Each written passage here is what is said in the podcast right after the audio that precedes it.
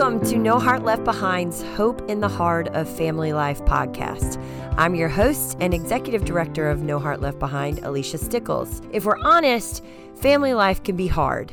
Family can be our greatest blessing, but also the source of our deepest wounds. At No Heart Left Behind, we have a passion to empower families to thrive with the Word of God and the love of Christ.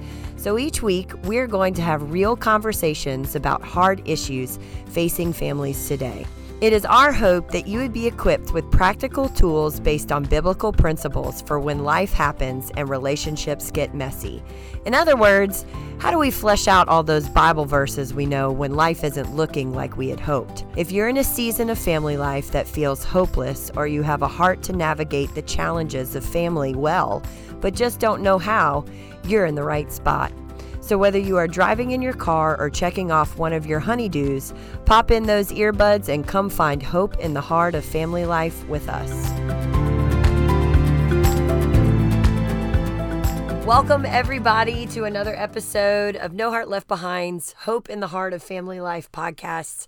My name is Alicia. I am your host and executive director of No Heart Left Behind, and I am here in my closet once again with our founder, um, lead belief therapist, and my favorite title, mom, Abby Shields. Hey, glad to be here once again in the closet. I know I've been bringing guests in the closet, and they actually compliment me on how clean my closet is. Thank you very we much. might need to shrine this or something or other.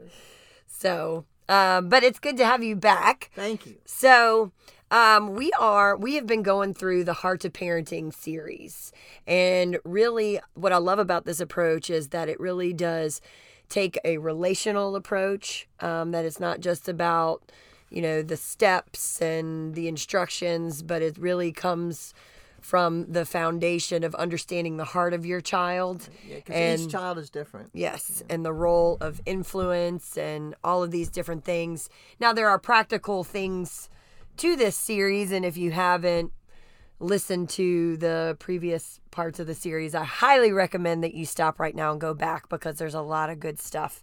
Um, but we are going to jump into a topic uh, today that, I mean, it's a biggie. It is big. It's and it's we're talking about communication. It's so big that we are actually going to have two parts Right. on communication because you know, based on what I've learned from you is that our communication it involves a lot of different aspects and it is very important in the role of shaping and developing your Absolutely. child. I mean, when you think about it, in communication, I mean, that really is part of the process that God uses with you as a parent as a tool to form the soul of a child. Yeah. And I just think that if all of the ones that we've talked about so far, communication is huge um, because it helps.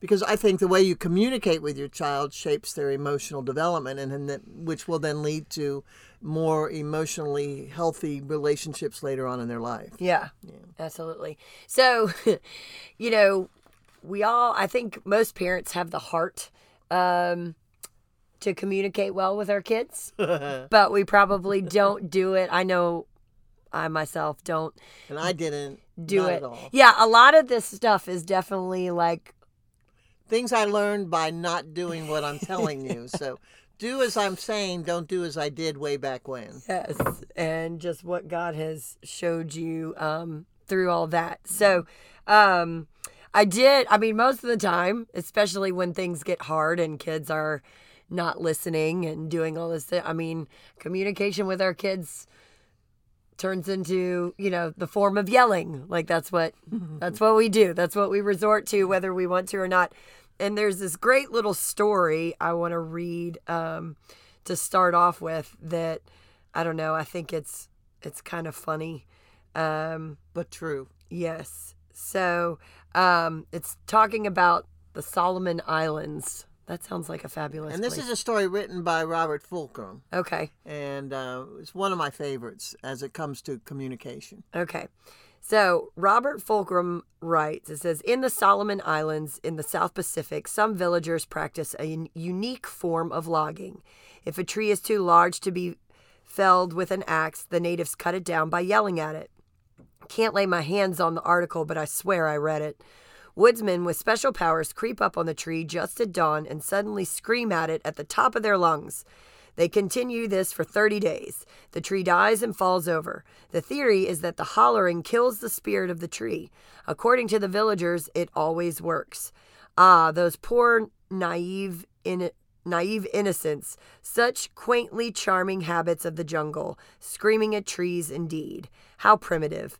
Too bad they don't have the advantages of modern technology and the scientific mind. Me? I yell at my wife and yell at the telephone and the lawnmower and yell at the TV and the newspaper and my children. I've been known to shake my fist and yell at the sky at times. Man next door yells at his car a lot, and this summer I heard him yell at the stepladder for for most of the afternoon. We modern, urban, educated folks yell at traffic and umpires and bills and banks and machines, especially machines. Machines and relatives get most of the yelling. Don't know what good it does. Machines and things just sit there. Even kicking doesn't always help. As for people, well, the Solomon Islanders may have a point. Yelling at living things does tend to kill the spirit in them. Sticks and stones may break our bones, but words will break our hearts. Amen. That is so true.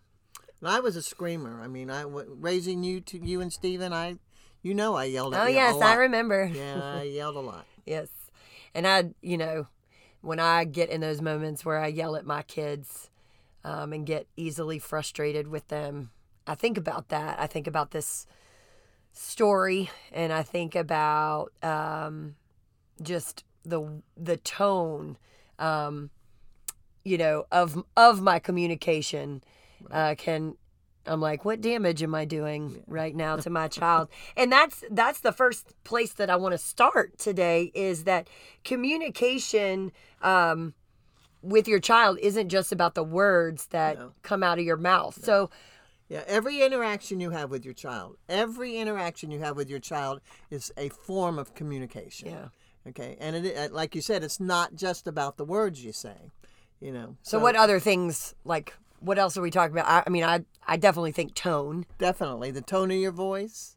Um, another one is eye contact, making sure that you're looking at them and they can see your heart and and what you mean. You know, I. But be careful with that eye contact because I would do eye contact with Alicia and I would give her the look, and it was the look, just communicating with that look that caused her to know mom was serious, and so she still kids me about the look sometimes. Yep. You know. So another form of communication would be using praise and encouragement or making sure that you're paying attention. I think listening is huge in communication with a child. And then also respecting your child's feelings. Yeah. And, and then most of all, I think um, something that I think really makes a difference is physical touch. But the physical touch I used was not always kind and gentle. It was, was, not po- well, and it communicated something. yeah. It so when something.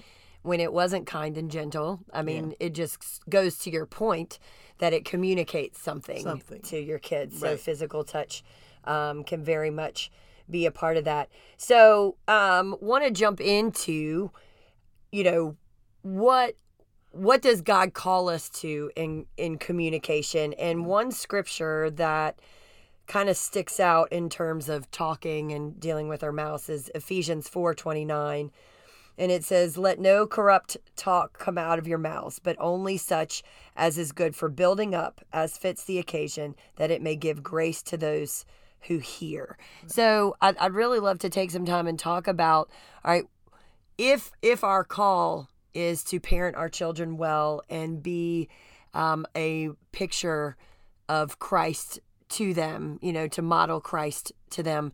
Um, and part of that process is our communication. So, what does it look like, or how how are how is excuse me how does God want us to cu- communicate, with, our, kids? Right. Okay.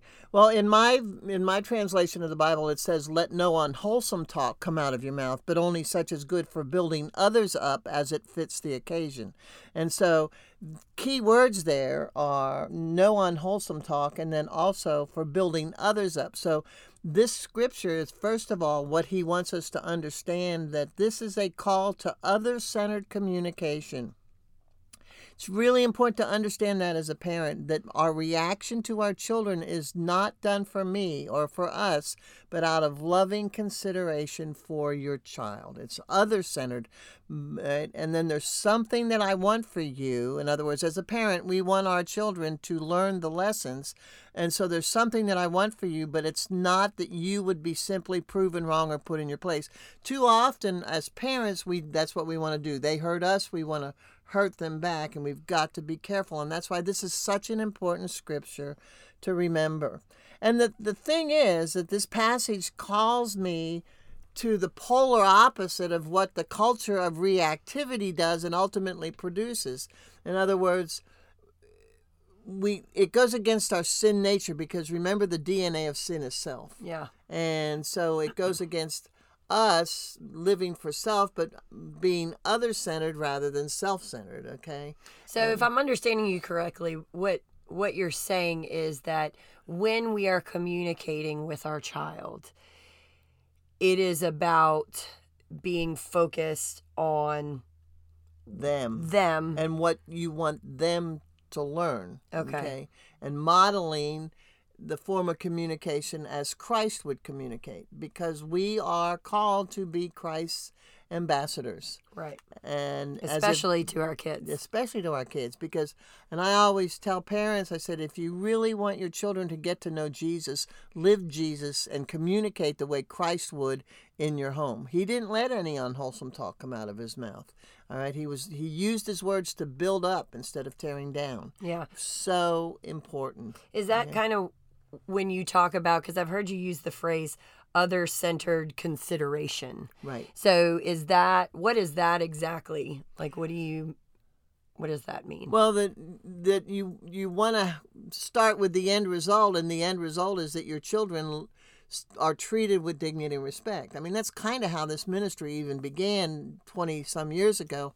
Was I had a dream that one day all people would treat one another with dignity and respect, and because that's so important to remember in your communication. It's all about the other person. It's not about what you want, what you need. It's about what you want to convey to them in your words and your actions. So outside of like if we had to sum up or characterize, you know, what the core of, you know, Christ-centered communication with our children. I mean, I'm I'm picking up on that it is to be other-centered, but is there something else that you would say plays a vital role in you know, the Christ-centered communication, the way God wants us to communicate with our kids. Right. Well, I think the core character quality in us as a parent, uh, in wholesome communication, is the bottom line. It's love. Loving them well, to be able to watch the tone, watch how you interact with your children. Are you treating them with respect? Um, are you letting that five year old push your buttons to where you become a No, that never happens. where you become a screaming, raving maniac. I mean, it, it is. It's it's being aware of those things, and really, this could not be possible without grace, without God's divine influence on your heart to help you with this, because it so goes totally against our human nature, which is to react rather than to respond as Christ would. Yeah. And I mm. think that's a this is a good point to just point out is that no parent is going to communicate Perfectly. perfectly. with their child. And I mean really, you know, I think one of the uh key things in parenting is actually modeling humility to our kids in that when we do mess up, when we do yell, when we don't handle our anger in a proper way, being able to go to our kids and humble ourselves and apologize Right. That's huge. and say, Mom lost her anger. Uh, or lost her temper and you know i'm sorry for reacting that way. And because we're we are imperfect people and you know only as we experience christ and his love and forgiveness and grace for us are we able to extend it to ourselves and extend it to our kids. Um, so this isn't about being perfect i guess is No. is what i want to point out but that these are these are the the aim it's the goal. yeah It's the goal of parenting. yeah And and as you grow in your knowledge and understanding of Christ and the power of the resurrected life in you, calling on that instead of living out of your flesh Yes. for yourself, which we'll talk about, I think, Yeah. in a few minutes. And I mean, it's funny that you mentioned flesh here because that's kind of where I wanted to take, um, you know, a, a, tur- a little bit of a pivot or a turn is like, okay, so yes, like we set up this ideal of being other centered in our communication and speaking only things that build up and speaking from a place of love and loving them well.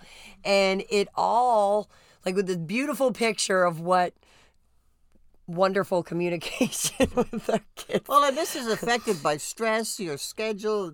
Are you hungry? Are you tired? Do you have a lot to get done? And the kids are one of are pulling on your shirt sleeve. Yes. Uh, I mean, it, it. We're talking real here. Yes. Okay. These are the ideals, and it's the goal. But I understand uh, when I'm talking with parents that it's okay. But then you always want to step back and say, okay, what happened? What did I learn? And what can I do different the next time so I can communicate more effectively Yeah. with my every time I communicate from my position as a parent, the goal is for it to be a beautiful picture of the authority of God because I am remember radiating Christ to my kids all righty Yep. so what does that look like uh, wise um, I a lot of um, 90% of what I talk about comes from scriptures so it's the God's wisdom to be able to um, teach them that uh, be patient with your children. Firm i mean it's really important to be firm to let them know that you're the authority they're the child and sometimes that gets switched around loving and but most of all consistent Yes. children need consistency And that is so hard to be consistent sometimes, right, for sure. right. Yep. but then unfortunately our communication with our children becomes what Doesn't always it, it doesn't always work that way. And so that's kind of where I want to camp for a little while. So what are all of these impacting variables, you know, that stand in the way of doing this? Because I mean, we paint the picture of what communication should look like. And you know we we strive for that. But i mean as imperfect humans you know we fall short. And what are some of those Well, I just I just mentioned some of them is that you're stressed, you're on a schedule, you need to get out the door in a hurry. I find morning time is oftentimes getting the kids out the door to school can be a very stressful time, and there can be words of you know that are not very honoring to each other, um, which I hate because I hate that my child would start the day in such a with me being in a bad mood. Yeah. So it, that's why I always try to tell parents and commun you know in communication is that try to get things done the night before so your mornings can be a little bit more free to do that. and i think what you're saying is that like you know there are certain environments and situations that set parents up for their communication to become reactionary. Right, right, right. And bottom line is that I react when I want something and my child's not giving it to me. That's why,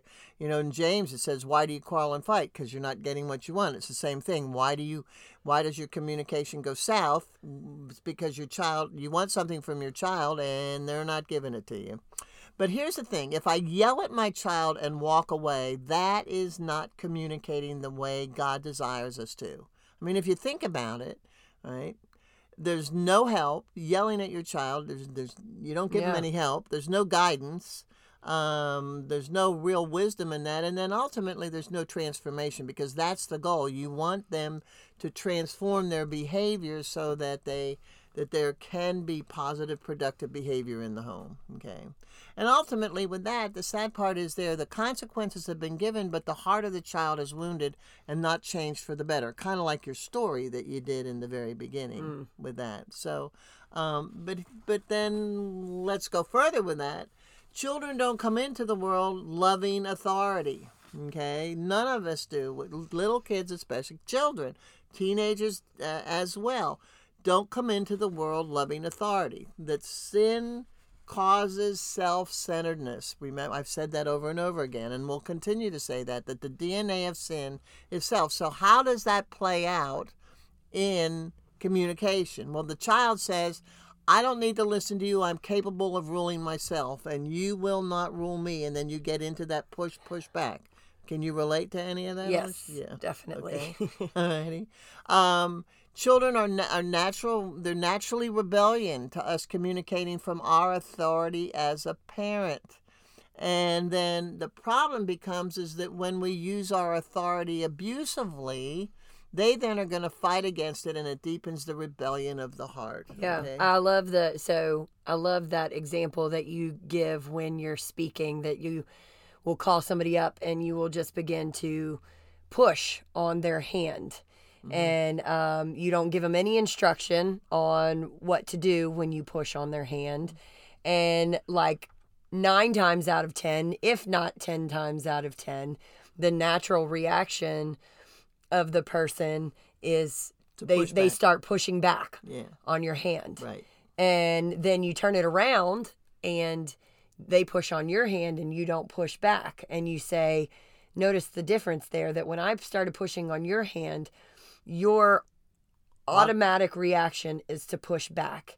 And isn't that what happens when, you know, with our children is they they push on us, you know, because they're not doing, you know, they're they're pushing on us what they want to do or don't want to do and then we get angry and we push back on them and then it becomes this Eventually, push each other apart out the door. Yes. You know.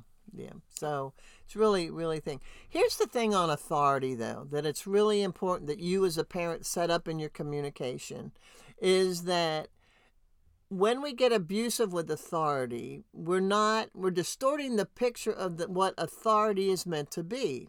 And children, I think, as we've said in a previous um, episode, is that children need structure and order and and order, and they need authority. And ultimately, as a parent, that authority can be beautiful. It can be protective, um, loving, uh, guiding them, like we talked about the shepherd's rod, guiding using the sh- the rod to guide your child.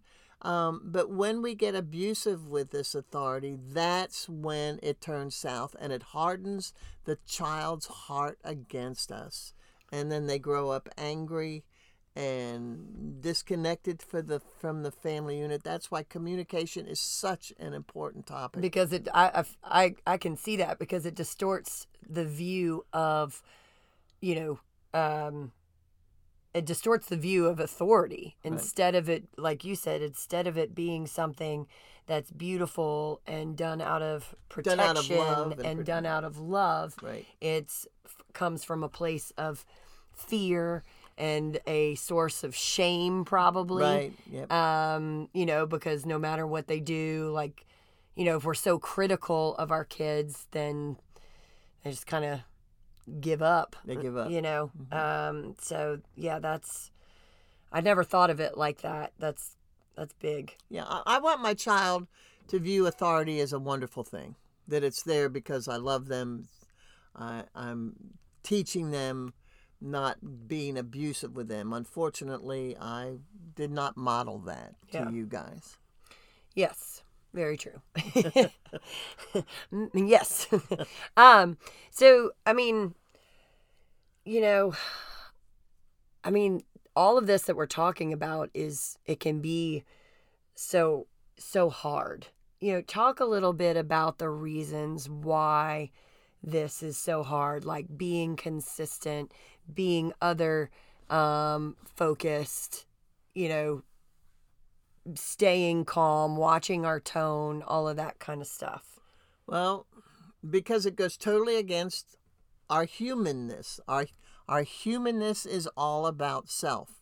Yeah. Okay? And that bottom line, that's it. It goes totally against what we in our sin nature live for because in our sin nature we live for ourselves that's why in 2 corinthians 5.15 that's such an important scripture to understand the dynamics of this. It says christ died so that those who live should no longer live for themselves but for him. So when you are christ focused instead of self focused you are going to be aware of it more. You're going to be aware of grace, as I've taught you, and grace is His divine influence on your heart that changes your thoughts and your belief, your beliefs, your thoughts and your emotions, which will change ultimately your reactions.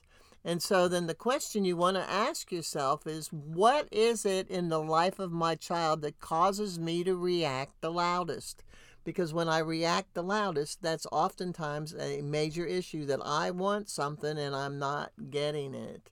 Okay? And so the question becomes do those moments have to do with what is right, true, or beautiful, or are they all about what you want and are not getting? So unpack that a little bit for me. So can you give me an example of, you know, what you just said? It, does like the moments are you talking about the moments where we get upset? Yeah. In other words, look at it. What is what is it that causes you to get and react the loudest? What upsets you the most? Okay. okay. Like I used to get upset with you and Stephen when you wouldn't pick up your toys. All right, it really bothered me. Okay.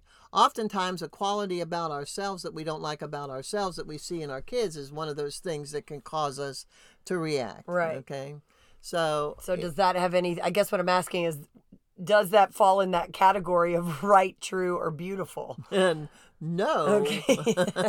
no, it isn't. And so that's the question you want to ask yourself.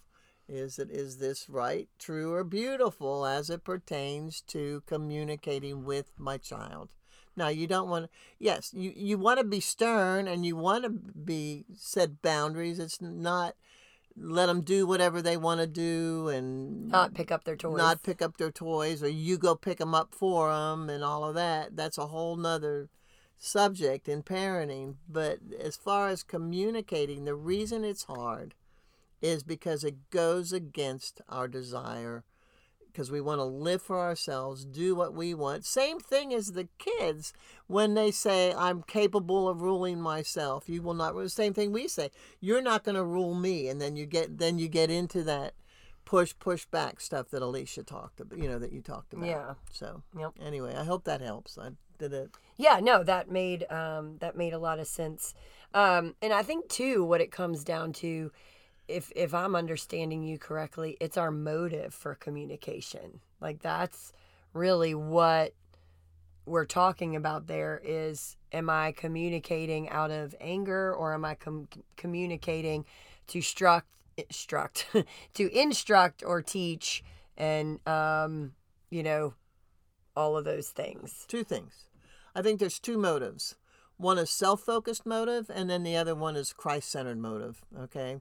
Bottom line, it's those two. And it's what I teach in my office. Are you living according to what God wants you to live from, or are you living according to what the world has tried to teach you? Okay? So the self focused motive of communication is that basically it's listen, these are my kids, and it's my job to form them into what I think they should be.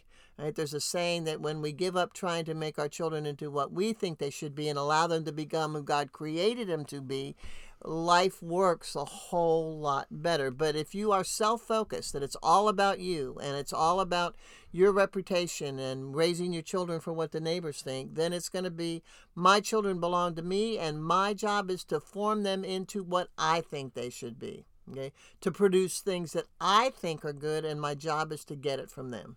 Okay? That's self focused communication. And, and, so then the way we talk to our kids is all based out of self. Self. Mm-hmm. That's it. Yep. Right. But if you are Christ centered and you are living as an ambassador for Christ, remember uh, 2 Corinthians 5.20 says it, um, you are called to be Christ's ambassadors as if God Himself were making His appeal through you. I take that job seriously, especially now, okay? Because back when I was raising you, I didn't know Jesus. I had no training, no spiritual life whatsoever. And so my life showed. But now that I am a uh, an ambassador for Christ, I take that job seriously with my words and my actions. Because from there, it's really important that that I know that God is the owner of my children, not me. He gives my child to me to raise them to get to know him. So And I think, you know, I think it's really easy to overlook our children. You know, that we we focus on that being ambassadors to Christ, you know, of Christ to everybody else. Everybody else. I think it's real easy to remember that the most important people we are called to do that to our is children. our children and our spouse. And yet they're sometimes the ones that get the brunt and everything that's left over from a long, hard day. I, I know for me, that's what I always try to keep in mind that I am called to my children first. And I think being in ministry, especially, it can be really hard. And it doesn't have to be just ministry, it can be work, Life, you know, life, just the general responsibilities that we have that um, we get our priorities mixed up. Uh, because the influence, the greatest influence we have is here in our home. And um, that that should be the focus. Yep. So, um, Yeah, every moment in communicating with your children, you are to be the representative of the one I've been called to represent or that you've been called to represent. He's the one my children belong to. Yes. And he lends them to me for a period of time to raise them up, to point them to him. Yeah, which gets back to the point that we talked about in the first episode was that we have influence, we don't have control Yes.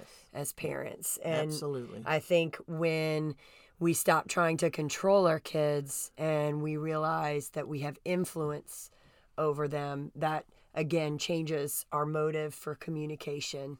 So, um, so yeah, so next week we're going to get into a lot of the practical stuff Right, right. about you know what does it you know practical ways to communicate with your child What are some of the things that you can do instead of blowing a gasket and getting angry? What can you do instead so that you can get the end result out of what you want them to do? yeah yeah good stuff